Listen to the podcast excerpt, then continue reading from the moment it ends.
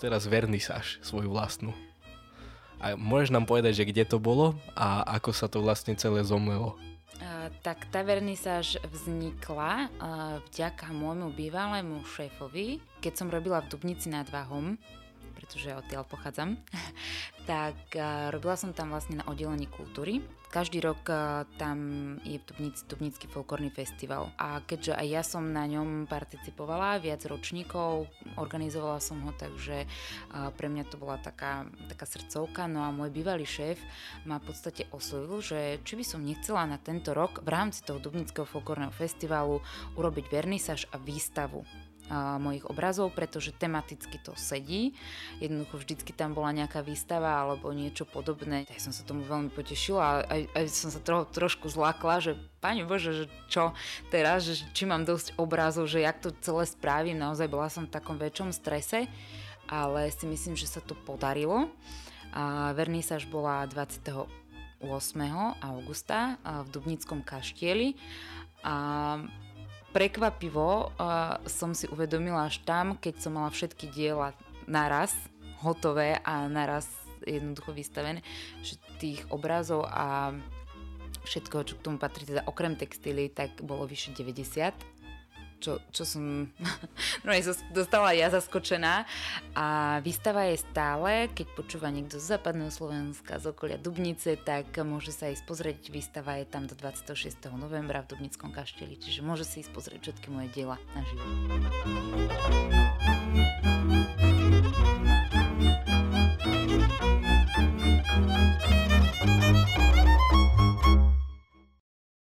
Ahojte, vítam vás pri ďalšej epizóde podcastu Folk Talk. Chcem tu privítať jednu veľmi šikovnú slečnu, Zuzanu Líškovú, ktorú môžete poznať aj pod názvom Líšťa alebo Linokrojky. Zuzka, zdravím ťa. Ahojte. Dnes sa na folklor budeme pozerať z trochu inej perspektívy, pretože ty sa venuješ pre mňa trochu netradičnej, no o to viac zaujímavej prezentácii našich krojov, folklórnych motívov a ornamentov, a na zveštenie nášho folkloru, jeho krás a nedostatkov, ako to máš napísané na svojom profile, využívaš techniku linoritu. Dnes sa budeme rozprávať o tom, ako si začala, odkiaľ čerpeš inšpiráciu, aké sú tvoje vízie a plány do budúcnosti a v neposlednom rade, akým spôsobom si naši posluchači môžu objednať jednu z tvojich krásnych tvorieb. Takže začneme tradične trošku o tebe. A pochádza z rodiny, v ktorej bol folklor v rebríčku vždy vysoko tvoj otec a dvaja bratia sa venujú hre na hudobných nástrojoch. Konkrétne sú to, mám pocit, husle? Alebo... Áno, huslisti. Huslisti. A mamka bola speváčka. Áno. A babka dokonca založila fol- folklórnu skupinu u vás doma. Áno. A bola to skupina, nepamätám a, si teraz. Rozmarín a v Záblati pri uh-huh. Trenčine. A, no takže prakticky si bola k folklóru vedená už od malička. A ja sa ťa chcem spýtať, či to ovplyvnilo aj tvoje rozhodnutie ohľadom vysokej školy, pretože ty máš vyštudovanú etnológiu. Áno, áno v Nitre. A máš pravdu, Janko, my sme boli v podstate aj s bratmi naozaj od detstva vedení k láske k tým, k tým tradíciám a vlastne k folkloru. Otec nás dal ako deti um, na základnú umeleckú školu, bratov na husle mňa na tanečný odbor, ale v princípe mali sme to tak vžité ešte z doby predtým, lebo naozaj, ako si spomínala, tá moja babka založila folklórnu skupinu a mama v podstate tam pôsobila, s otcom sa spoznali v Trenčine v súbore Družba, kde hrával na husle. Takže mali sme to také, také domácké, že jednoducho, aj keď sme u babky trávili ten čas, tak to bolo pre nás také prirodzené. A tým, že e, sme začali pôsobiť na tej základnej umeleckej škole, tam sme tak e, prvýkrát vlastne sme sa stretali so súborom, so životom. V súboroch sme si prešli v de- detským folklórnym súborom, mládežnickým a neskôr folklórnym súborom Vršatec v Tubnici. No a tým, že a mňa to neskutočne bavilo a ja začala som sa vďaka hlavne tým súborom stretať aj s inými folklórnymi súbormi a začala som si tak nejak viac uvedomovať tú rozmanitosť a pestrosť nášho, nášho folkloru a našich tradícií. Či už to bolo krojmi, tancom, hudbou, že fascinovala ma tá pestrosť na takom malom, takej malej krajine, ako je Slovensko a chcela som stále vedieť viac. Preto som sa potom aj rozhodla ísť na etnológiu do Nitry, kde som študovala. Mám tam bakalára vyštudovaného. Super. Čiže to nebolo len také teda povrchné chodenie do súboru, by sa dalo nie, povedať, nie. že lebo viacero ľudí tak chodí, že sú buď e, vedení rodičmi, alebo takto, že k tomu nemajú až taký vzťah, ale u teba to bolo práve opačné. Áno, ako pripomeniem, že v puberte to bolo trošku také, že násilné, lebo tam naozaj ten mladý človek sa dostane do, do, do rôznych partí ovplyvňovaný spolužiakmi a hľada tú svoju cestu a som veľmi šťastná, že sme naozaj aj s bratmi pri tom zostali, lebo neviem si predstaviť, že, že by to nebola súčasť nášho života teraz. Ako sa vlastne potom sformoval ten nápad k vytvoreniu tvojej vlastnej značky? A to bola taká náhoda, lebo ja som tvor, alebo človek, čo stále rád niečo tvorí. Ja som už aj počas školy, alebo vlastne aj po, počas základnej, strednej vysokej stále chcela niečo tvoriť a ten folklór bol vždycky mojou inšpiráciou. No a začínala som rôzne veci ako živicové náušnič, náušničky s folklórnymi motívmi, tým, že dosť často vyšívam, tak som robila vyšívané veci, ale aj toho už bolo veľa. A tak nejak neviem, Našla som si na internete tak, takú techniku, že linorit, pozerám, že oh, to nemus, nemôže byť náročné, tak som si objednala takúto začiatočníckú sadu a začala som niečo vyrývať. Zo začiatku to boli jednoduché motívy lístkov a podobne. A potom si hovorím, a tak pozerám, mala som otvorenú takú knihu s ornamentami doma Hovorím, že toto je pekné, to môžem skúsiť a neviem, myslím, že prvý vzor bol taký vzor zo šoporne, z vyšivkový. A čo sa týka tých mojich linokrojí, tak tam to bolo, tiež to bola náhoda, lebo a, robila som nejakú vec, som prekreslovala a veľmi sa mi páčili v starej knihe naše kroje, tak sú veľmi jednoduché, také minimalistické tiež vyobrazenia postav a to ma tak inšpirovalo. Takže tam, tam začala tá moja cesta linokrojkami. Čiže náhoda. Áno, Ale pritom, úplná náhoda. Pritom úplná asi náhoda. ani nie. no a tá motivácia alebo podpora uh, prichádza tiež od tvojich blízkych. Teda, áno, áno veľmi. Áno. A veľmi sa tomu tešia, veľmi ma podporujú a, a teraz jednoducho je to také, že čím viac sa mi darí, tak sú aj radi, aj by ma teda chceli vidieť, že iba na tej ceste, že pra, pracovať si iba na to. No a teraz môžeme prejsť k tomu, čo to vlastne tá linokrojka je, alebo čo sú tie linokrojky.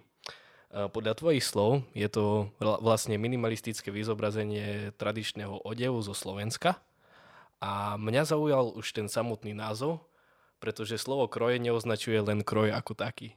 Áno.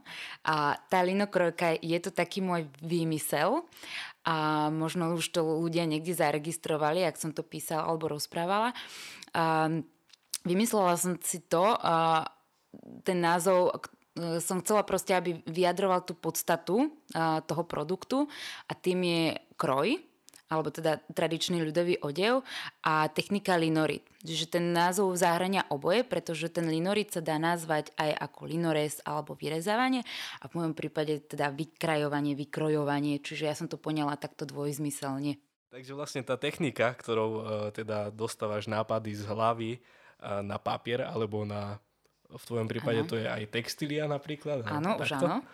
Uh, ide o linorit alebo linorez, ako si už spomenula a je to vlastne pre poslucháčov technika, pri ktorej sa pomocou rydla vyrýva obraz do mm-hmm. linolea a následne sa tento negatív, Áno. takto sa to označuje, zafarbí jednou alebo viacerými farbami a otlača. No znie to pomerne jednoducho, ale musíme si uvedomiť, že čím viac je tento obraz detailnejší, tak eh, tým preciznejšie musíme s týmto rydlom pracovať. Áno, áno, eh, záleží aj na linoleu. Sú to samozrejme pre poslucháčov, aby si nemysleli, že je to staré lino z podlahy. Ako je to tým inšpirované, ale v tejto dobe sa už vytvárajú eh, špeciálne vytvarné linolea. Sú rôzne druhy, sú tvrdšie, mekšie a používam to mekšie, pre samozrejme pre jednoduchšiu prácu, ale naozaj tie riedla sú rôzne, majú rôznu hrúbku, šírku a naozaj nie je to až také jednoduché, ako sa zdá. Tie prvé moje skúšobné vyrývania, ako mala som dorezané ruky, krče v rukách, čiže už, už som si trošku zvykla, ale nie je to jednoduché, máš pravdu. Vlastne to je iba čas tejto práce. Ano. Je toho oveľa viac. No dalo by sa povedať, že vlastne robíš také mini výskumy, ja som to tak pomenoval, pretože ak chceš zachovať autentickosť a čo najvyššiu vernosť k originálom, teda krojom, musíš mať prístup k viacerým materiálom, či už ide teda o fotky, nejaké obrazy staré, alebo maľby dokonca a tak ďalej. A ako vlastne vyzerá celá tvoja príprava, keď niečo takéto chystáš? A tak tým, že ja som študovala tú etnológiu a v princípe aj som zberateľka krojov, mne naozaj záleží na tom, aby, aby tie moje obrazy boli vierohodné. A ono to začína tým, že čo sa týka tých hlinokrojek, tak pôvodne som chcela urobiť e, väčšiu sériu e, krojov, teda minimalisticky vyobrazení, tak aby e, boli čo najpestrejšie, aj naj, najrôznorodejšie. Vždycky som si vybrala nejakú obec, ktorá sa mi veľmi páčila, ktorá bola naozaj krojovo zaujímavá a, alebo to bolo aj o tom, že mi niekto napísal, že chcel by spracovať túto obec, čiže bolo to aj, záležalo to od objednávky. No a tam začínala taká moja cesta vlastne zaháňaním materiálu, ako si spomínal naozaj, zaháňala som rôzne historické fotografie, spájala som sa s ľuďmi priamo z tej obce, prípadne s kolegami, bývalými spolužiakmi a známymi, ktorí buď e, sú z okolia, vedeli by mi akokoľvek pomôcť alebo robili výskum krojov v danej oblasti. Čiže bolo to naozaj veľa hodín zháňania, konzultácií a diskusí o tom, ako je to správne, ako to má byť správne. A tam vlastne potom som si začala robiť e, vlastnú grafiku v počítači toho obrázku, posielala som to ľuďom, aby mi to zhodnotili, či je to správne a je to naozaj také, že náročné, pretože niektorí ľudia sú naozaj puntičkári a dávajú si záležať a niekedy aj také jednoduché veci ako stuhu mám e, dlhú, krátku, tak to boli také úsmevné momenty, ale som za to rada, lebo v podstate ja som sa veľmi veľa naučila nového ale zase človek si musí uvedomiť, že naozaj tie linokrojky majú pri, priemer 10 cm maximálne a, a tým, že aby som vyrila všetko aspoň ako tak, aby naozaj ten kroj vyzeral vierohodne, tak nie vždycky sa to dá a nie vždycky sa všetko dá použiť, to, čo mi ľudia porozprávali alebo čo som zistila. Druhá vec je tá, že vieme, že jednoducho kroj v rôznych obciach má viacero variantov, čiže musela som vždycky napríklad si vybrať iba ten jeden. Kroj sa aj obdobiami vyvíjal, nebol nikdy rovnaký, takže aj toto je taká vec, že ktoré obdobie a aby, aby som zachytila aspoň takéto najtypickejšie obdobie, že aby to ľudia vnímali, že aha, že napríklad toto je trnavský kroj, toto je kroj e, z hrochoťa a podobne, čiže som sa toto snažila dosiahnuť. Ak sa spýtam na tie obdobia, je to ano. také, že u každého kroja je to obdobie trošku iné, alebo sa snaží zachytiť vlastne taký celkový dojem z toho kroja? Uh, celkový dojem z toho kroja sa snažím, lebo tie obdobia naozaj uh, v staršom období boli tie kroje jednoduchšie a tým, že sa um, samozrejme aj v povojnovom období sa um, um, prišli fabriky, jednoducho materiál sa menil, farebnosť, čiže aj tie kroje, aj výzdoba krojov sa menila. Čiže naozaj tam je to zložité a to keby som chcela urobiť všetky varianty alebo obdobia, tak z jednej obce mám aspoň 20 obrázkov, čiže ja toto nechcem. Chcem uh, hlavne aj tej laickej verejnosti v takej jednoduchej forme priblížiť v podstate tú krásu tých krojov. Mhm.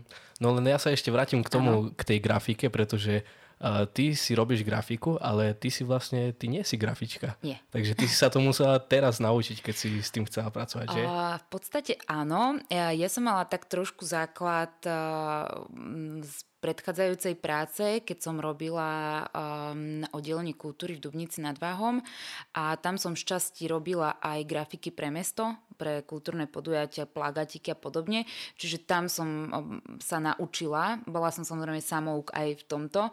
Takže tam som sa naučila a hej, nie som to úplný grafik, veľakrát sa na seba hnevám, že robím zbytočne veľkú robotu, že možno by to šlo jednoduchšie ale tak už som tak naučená, už to len tak uh, po svojom si robím jednoducho. A potom prichádza na rad uh, prekreslenie na lino. Áno, ja si to vždycky vlastne ten už finálny obrázok vytlačím na ten taký pauzovací alebo priesvitný papier, a, ktorý si vlastne pretlačím na to linoleum a začína jednoducho vyrezávanie. A, to vyrezávanie, a, ako som spomínala, je ťažšie, ale nie je zase tak časovo náročné, že naozaj to možno toho čistého času trvá 3-4 hodiny. Záleží aj od náročnosti vzoru alebo veľkosti jednoducho toho obrázka, ktorý idem vyrezávať. No a potom vlastne uh, už tá finálna, uh, to finálne lino vyrezané sa um, natrie uh, špeciálnou farbou, uh, ktorá je na linorit priamo a sa to potlača. Táto technika je, um, sa volá aj tlač z vrchu, pretože lino je vlastne keby na stole alebo na podložke a papier sa dáva z vrchu, čiže nedávam to lino opačne ako nejaké razitko a Veľakrát je to ťažšie, pretože tá farba je hustejšia, jednoducho ťažšie sa to otlača, používajú sa na to aj rôzne lisy, ale tlačierenské. A v mojom prípade je to ručná tlač, čiže ja si vlastne, keď si tam ten papier, tak ja musím ešte vlastne takým ručným pretlačatkom to celé pretlačať. A nie vždycky sa aj tak tá farba dokonale otlačí, čiže nie je to ako napríklad vytlačené z papiera, že môžu tam byť také farebné stopy sa to volá. No a, a teda papier používaš potom aký na to?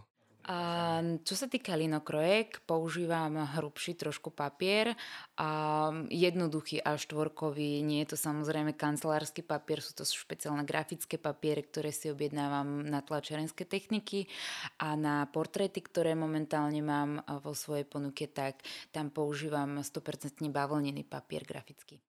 No a ešte sa spýtam e, trošku naspäť k tomu vyrezávaniu. Že ty to vlastne robíš na jeden, akože na jedno posedenie to robíš, že celý, celý ten uh, výrez, alebo nie, si to... to by mi asi odpadla ruka naozaj, ako, ako som spomínala, záleží aj od veľkosti, ako niekedy sa mi to podarí, že na prvú šupu a niekedy na trikrát, keď sa mi pri tom naozaj nechce sedieť ale už sa mi veľakrát podarilo, že už som mala skoro finálnu linokrojku a človek to pozná, že už je pri konci, už sa ponáhla, už je to také a veľakrát sa mi stalo, že, že som zarila inde a som si odrezala proste časť tú, ktorú tam, tam mala zostať, čiže veľakrát išli aj takéto lina jednoducho do koša a musela som začať odznova, čiže myslím si, že to každá práca prináša aj takéto, takéto momenty a je to úplne v poriadku. No. no ale čo sa mi veľmi páči, že vlastne ty neustále tie svoje prvé tvorby, ktoré si robila, tak ty ich stále zlepšuješ. Aspoň tak som si to všimol na tvojich sociálnych sieťach, že máš nejaký kroj spravený, ale ty ho ešte chceš eh, vylepšiť alebo chceš tam niečo pridať a tým pádom to spravíš celé od znova. Áno, stalo sa mi to pri viacerých linokrojkách, aj s ktorými nie, som nebola spokojná, ale aj som vylepšila ako keby tie úplne prvé pokusy, ktoré som robila a e, boli to jednoduché výrezy, úplne teraz sa na to tak pozerám, že trošku také smiešné, smiešné vyobrazenia, lebo naozaj vtedy som sa aj učila stále vyrezávať, učila som sa jednoducho aj tú hĺbku alebo teda tú silu vyrývania, ako to spraviť a som si povedala, že áno, že budem to robiť tak lepšie, detailnejšie a myslím si, že sa mi to podarilo. Čiže viaceré mám také, že ktoré už som ako keby zahodila a urobila takú, taký upgrade.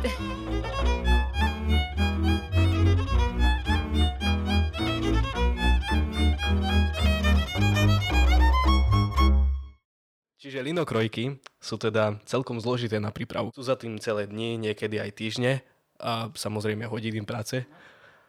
A obaja vieme, že Slovensko je na rôznorodosť e, krojov neskutočne bohaté, ale koľko takých krojov už máš vlastne spracovaných a na základe čoho si vyberáš ďalšie? A spracovaných mám približne 30 obcí, cez 30 obcí určite a mám tam z každého aj mužský, aj ženský kroj alebo dievodský kroj, prípadne mladenecký kroj, sa tak vezme a ako som spomínala, vyberám si obce, ktoré sú naozaj e, krojovo zaujímavé a aby boli od seba jednoducho viditeľne odlišné na tom papieri, lebo tým, že je to tlačené jednou farbou, tak proste môže to tak pre niekoho splývať. Ale Snažila som sa aj vyberať obce z rôznych regiónov Slovenska, proste jednoducho, aby to bolo pestré, aby to bolo naozaj rôznorodosť, aby som ukázala najviac tú rôznorodosť krojov, pretože vieme, že niektoré obce v jednom regióne okolo seba má dosť podobné kroje, odlišujú sa naozaj detailami, ktoré ja už na tých linokrojkách neviem veľakrát zvýrazniť alebo odlišiť. Čiže aby to nebolo takéto podobné, tak preto som sa rozhodla takto. No a Pravdu povediac, chcem už iba pár linokrojek vyrobiť a možno by som na dlhší čas s nimi skončila, lebo je ich dosť. A, a tým, že som robila stále iba tie linokrojky, tak tá práca mi už trošku prišla taká monotónna. Aj keď som vždy spracovávala inú obec, ale je to stále také monotón, bolo to pre mňa jednoducho monotónne, čiže chcem urobiť už iba pár linokrojek, a mám vybratých zatiaľ pár obcí, určite to budú príbelce, plachtince a rada by som niečo z Tekova, z okolia, možno Dražovce pri Nitre a podobne, čiže ešte pár obcí by som chcela a už potom možno zase sa pustím do niečoho iného. Uvidíme. A ako to bolo potom s tými objednávkami, že ľudia ti písali, že by chceli kroj, svoj kroj napríklad ano. a potom si musela už aj odmietať, lebo toho bolo Áno. Asi veľa, že? A e, vždycky som sa snažila slušne odmietnúť, ale veľakrát sa mi stalo naozaj, že napríklad mám spracované parchovaný aj zamutov, čo sú samozrejme úplne rozdielne kroje, ale tie zemplínske kroje a vo všeobecnosti, najmä tie mužské, sú veľmi podobné. A čo som spomínala a proste nechcela som ísť do toho, pretože pre mňa by to bolo, že mám linokrojky jednoducho skoro rovnaké a naozaj tie odlišnosti sú minimálne veľakrát a neviem ich na tom papieri jednoducho na tom líne odlíšiť.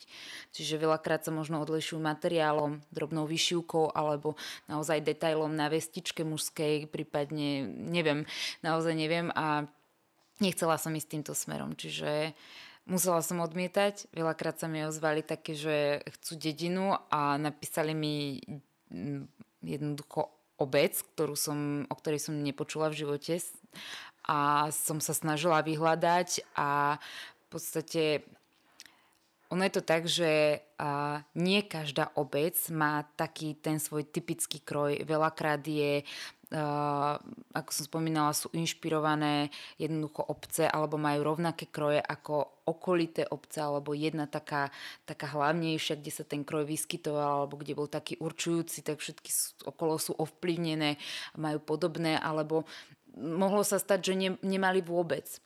Lebo napríklad u nás pri Dubnici nad Váhom jedna dedina sa vytvorila tak, že ľudia sa tam presťahovali z rôznych uh, iných dedín a si vystavili vlastne obec kvôli tomu, kvôli práci.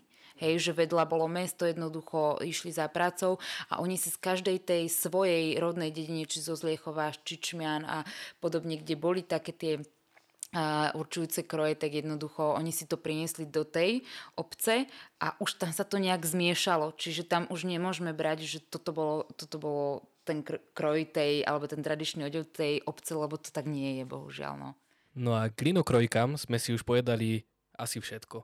Mňa však teraz zaujíma tvoja vízia do budúcnosti. Od minulého roka sa totiž tvoja značka s názvom Líšťa zamerala na tvorbu viacerých iných grafik. Nejde teda už len o kroje. Myslím tým konkrétne kolekciu naše, potom tam máš portréty a dokonca aj potlež na rôzne textílie. A rozrastlo sa to preto, lebo ako som spomínala, už tá práca s tými linokrojkami bola pre mňa monotónna a stále som chcela, že proste niečo ďalej, niečo tvoriť jednoducho. A tie naše vznikli veľmi uh, jednoducho potrebou a tou priniesť alebo, alebo naozaj ukázať tej laickej verejnosti naše ornamenty, naše.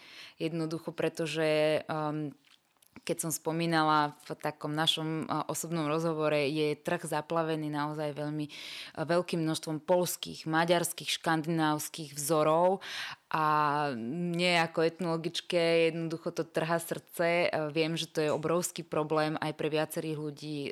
Snažíme sa robiť akúkoľvek osvetu a myslím si, že aj um, toto je cesta, ako by sa, ako by sa to dalo. Čiže začala som tvoriť um, také, štv, také sety obrázkov a, s rôznymi a, ornamentami alebo vzormi vyšiviek z rôznych regiónov. Momentálne mám zatiaľ dvoje, dva sety a pripravujem tretí. Jedno je z Podpoľania, druhé z Trenčanska, momentálne pripravujem vzory z Hontu. A potom som si začala robiť také portréty, bolo to tiež taká náhoda, keď ma jeden môj kamarát zo Spíšo Peťo Kováč oslovil, že či by som mu proste neurobila linokrojku takého baču. A mne sa ten obraz, je to pôvodný obraz od Karola Plicku, naozaj veľmi páčil, teda fotografia, nie obraz. A hovorím si, že toto nemôžem dať ako linokrojku, jednoducho skúsila som to nejak inak graficky spracovať a vyšiel z toho si myslím, že veľmi pekný portrét. A páčilo sa to veľa ľuďom a tak som si povedala, že v podstate tá inšpirácia v krojoch je tam, pretože nemusím byť inšpirovaná len vyšivkami z krojov, ale aj ľuďmi, ktorí tie kroje nosili. Tak som si začala vyberať e, nejaké fotografie staré, ktoré by som takto začala spracovať, čiže tam vzniklo aj pár viacero, pár, viacero obrázkov, ktoré uh, znázorňujú aj vlastne ľudí, alebo môžeme dať, nazvať, že sú to portréty ľudí v krojoch linoritové. Tak, takže zase to bola náhoda, ale nie úplne. nie, všetko, ja si myslím, že všetko krásne vzniká náhodou. takže a som za to rada, lebo človek má v hlave veľmi veľa nápadov a nie vždycky sa mu to podarí a proste príde tak, taký blik alebo proste jednoducho niečo príde do toho života také, že aha, že toto je super a treba to hneď využiť. Takže bola to náhoda, áno. Čiže tých portrétov máš teda koľko teraz? Mm, Um, neviem z hlavy, um, ale do 10 je ich určite. Nie je ich veľa. Uh, chcem určite spracovať ďalšie, mám napady, aj možno nejaké známe osobnosti, aj možno nejaké neznáme osobnosti spracovať, um, pretože si myslím, že aj tie neznáme osob, osoby a v živote nášho ľudu proste jednoducho uh, formovali tú našu kultúru a si myslím, že každý jeden je z nich dôležitý. A teda a potom máš ďalej potlež na textílie. Áno, to, to, som sa tak rozhodla, ale z mojej osobnej potreby, a pretože keď sa vrátim úplne, úplne na začiatok, tak tomu linoritu som sa vlastne dostala preto, lebo som si chcela potlačiť vankúš nejakými listkami do môjho nového bytu. Čiže teraz som sa kvázi k tomu ako keby vrátila, ale s tým, že jednoducho budem využívať tie tradičné vzory, že proste zostanem pri tom a uh, urobila som si také prvé také čajové prestierania. Um, bolo to celkom náročné, pretože moje šiacie schopnosti nie sú, teda sú na úrovni začiatočníka, takže bolo to také úsmevné na začiatku, ale veľmi som sa z toho tešila. Nie možno každému sa to páči, vôbec mi to nevadí, lebo robila som to aj hlavne pre tak také svoje uspokojenie, že zase niečo nové. A, a teraz som začala tak, že tiež tie vankuše potlače, začala som ich aj šiť, vyrábať, ponúkať. Ľuďom sa to páči, objednávajú si ich a snažím sa ísť tak trošku ďalej, čiže začínam robiť aj také obrusy a taký možno užitkový textil. A nie je to, že úplne, že wow, že prevratný podľa mňa produkt, ale uh, aj takouto formou sa dá jednoducho dostať do bytu niečo z tradičnej ľudovej kultúry. A teda tie textílie potom, keď si to niekto zakúpi, dá sa to potom aj prať? Toto bol trošku tiež taká komplikácia pre mňa, pretože tie klasické farby na linorit, ktoré sa tu na Slovensku dajú dostať, tak sú väčšinou na tlač papiera a podobných kartónu a tak, takýchto vecí jednoducho a nie sú určené až tak na textil, pretože sú na vodnej báze a veľmi rýchlo by sa vyprali. Čiže ja som musela zhaňať na internete a bohužiaľ farby na tento textil si objednávam z Veľkej Británie. A potom, keď tvoríš, e, keď odtlačaš tie farby, ty to robíš takým spôsobom, že niekto si povie napríklad, chcem kroj z tejto dediny a chcem ho napríklad v červenej farbe, alebo to robíš takto, že máš niečo pretlačené? A... Ono, uh, veľakrát, keď si ľudia pýtajú uh, tie linokrojky alebo portrety alebo čokoľvek, tak ja im dávam na výber, naozaj je to na nich, akú farbu chcú, pretože oni si to chcú dať do svojho bytu, uh, do svojho interiéru, čiže naozaj um, je na mieste sa pýtať a aby si vybrali oni sami. A samozrejme, keď sú moc veľké špekulácie, tak uh, tam je to niekedy problém, ale nikdy myslím si, že nič nejaké vážne nebolo. Čiže Áno, vždycky robím podľa objednávky, ale veľakrát, keď mi zostane farba, tak nevyhodím farbu a potlačím pár obrázkov dopredu a mám, mám to v zálohe, že v podstate, keby chcel niekto narýchlo, že mám ich hneď k odberu a tam poviem, že proste mám iba v tejto, v tejto farbe a ak im to nevadí, tak, tak im to tak posielam. Ale väčšinou, ako som spomínala, na objednávku to je. Keď teraz preskočím zase dopredu k tým Aha. textíliám, čo sme mm-hmm. sa bavili, tak eh, ak tej vízii do budúcnosti, tak myslíš, že by si vedela spraviť aj niečo také ako potlež na tričko? Veľa ľudí sa ma pýta, že prečo nerobím tašky, trička a myslím si, že toho je veľmi veľa, že veľa rôznych tašiek s ľudovými motívmi, veľa tričiek s ľudovými motívmi a um, či sú to rôzne nejaké firmy alebo nejakí jedinci dávajú si to vyšívať jednoducho alebo malujú tie folklórne motívy, že pre mňa je to jednoducho taký, taký tovar, ktorého je veľa. Nechcem spadnúť do, e, do tohto štádia, lebo ja by som chcela prinášať niečo nové. Um, ako ja dúfam, že sa nikto samozrejme neurazí, ale tričko alebo platina taška s ľudovým motivom mi príde už taká, taká nie že prvoplánová, ale je to také, že poďme rýchlo zarobiť, zapneme to tam, akože nechcem naozaj nikoho uraziť, ale tá moja vízia je taká jednoducho prinášať niečo iné. Vždycky, vždycky ma to bavilo, že proste chcem niečo také svoje, čo bude mňa prezentovať, jednoducho, čo bude naozaj taká moja, moja značka, že nebude to to, čo majú všetci ostatní. Takže trička to nebudú, ale možno to bude niečo iné a ja sa ťa chcem spýtať, že či máš ešte v pláne túto značku rozširovať o niečo nové? Určite áno. A mám v, e, v hlave veľa vecí. E, áno, sú to aj textilné veci, nebude to trička, nebudú to jednoduché platené a tašky. Momentálne, ak niekoho sklamem, bohužiaľ, prepačte. A, mm, Mám v hlave naozaj veľa vecí a je ťažké podľa mňa všetko um, jednoducho zrealizovať. Verím tomu, že sa mi to podarí. Nebudem samozrejme prezrádzať, čo všetko plánujem, ale tým, že sa blížia Vianoce, rada by som napríklad priniesla ľuďom vianočné pohľadnice, s folklórnou tematikou a prípadne vianočné ozdoby asi pravdepodobne budem robiť. Takže to mám teraz takú víziu, že by som chcela stihnúť, uvidíme, ako sa mi to podarí a do akého formátu sa mi to podarí spraviť, uvidíme. Tak my sa budeme tešiť. Ďakujem.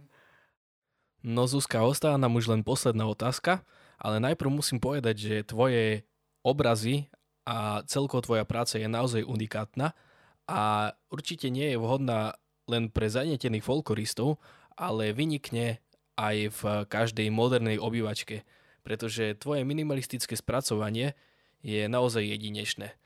Ako sa však k tvojim obrazom môžeme dostať? Kúpiť si ich. ale uh, takto, i máš pravdu a teším sa z toho, že naozaj uh, si ich oblúbili aj ľudia mimo folklóru, viacerí.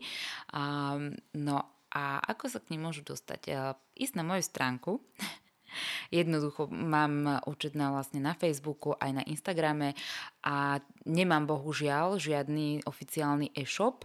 A predávam aj na stránke Saše, ak by chcel niekto, ale bez problémov aj v rámci jednoduchšej komunikácie, aj dohodnutia sa, čo chcú, ako chcú mi, bez problémov môžu ľudia napísať na Facebooku alebo na Instagrame a už sa vieme dohodnúť. Odkazy určite nechám v popise, takže Ďakujem. budete mať prístup. No a uh, chodíš predávať aj osobne, alebo je to všetko iba cez internet? Tak tým, že, že tá značka v podstate vznikala eh, oficiálnejšie, tak tie posledné dva roky, keď už bola aj na svete korona a bohužiaľ nám zamedzila všakovaké rôzne prístupy osobné, tak to bolo čisto len cez internet predaj a, a neosobnou formou, ale eh, podarilo sa mi konečne aj tento rok eh, prvýkrát predávať na jednom krásnom koši handmade trhu, na trhu Mame Market, kde som v podstate prvýkrát zažila takúto atmosféru predajcu. A bolo to úžasné, pretože okolo mňa bolo neskutočné množstvo inšpiratívnych a tvorivých ľudí a som veľmi šťastná, že som mohla v tú chvíľu patriť medzi nich. A bol o to záujem teda na tom markete? Bola som prekvapená, bol a veľmi veľa ľudí mi chválilo prácu, a ja som si povedala, že aj keď tam nič nepredám, tak a keď mi to tu ľudia jednoducho chválili, tak to bola ten deň taká moja výhra. Veľmi sa tomu teším, teším sa na ďalšie takéto trhy, ak budem mať príležitosť, možnosť a čas, tak určite pôjdem a určite ma tam nájdete. No tak to sa budeme tešiť a samozrejme všetky informácie ohľadom tohto nájdete potom na sociálnych sieťach. Líšťa. Áno. no tak Zuzka, to bolo vlastne všetko čo som chcel s tebou dnes prebrať. Myslím, že toho bolo dosť, že sme stihli všetko. Ešte možno jedna otázka na záver, že či chystáš teda nejaký e-shop možno v budúcnosti, alebo sa do toho veľmi nehrnieš? Uvidím. Um, neviem to takto zhodnotiť, um, možno to bude aj z finančného hľadiska záležať, aj všetko. Zatiaľ mi to vyhovuje tak, ako to je, uvidíme. Tak, milí posluchači, toto bola Zuzka Líšková so svojou značkou Líšťa, alebo nájdete ju aj pod názvom Lino Krojky. A vďaka nej a jej šikovnosti som si znovu uvedomil, že sa naše tradície, vzory, kroje a ornamenty tak skoro nevytratia a neupadnú do zabudnutia. Zuzka, ja ti ďakujem a pri tvojej ďalšej tvorbe ti želám veľa úspechov. Ďakujem veľmi pekne.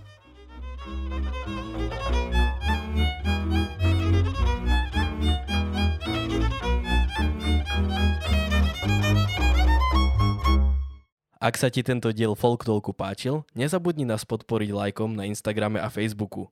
Pre ďalšie novinky taktiež sleduj naše sociálne siete. Moje meno je Jany a toto bol Folk Talk.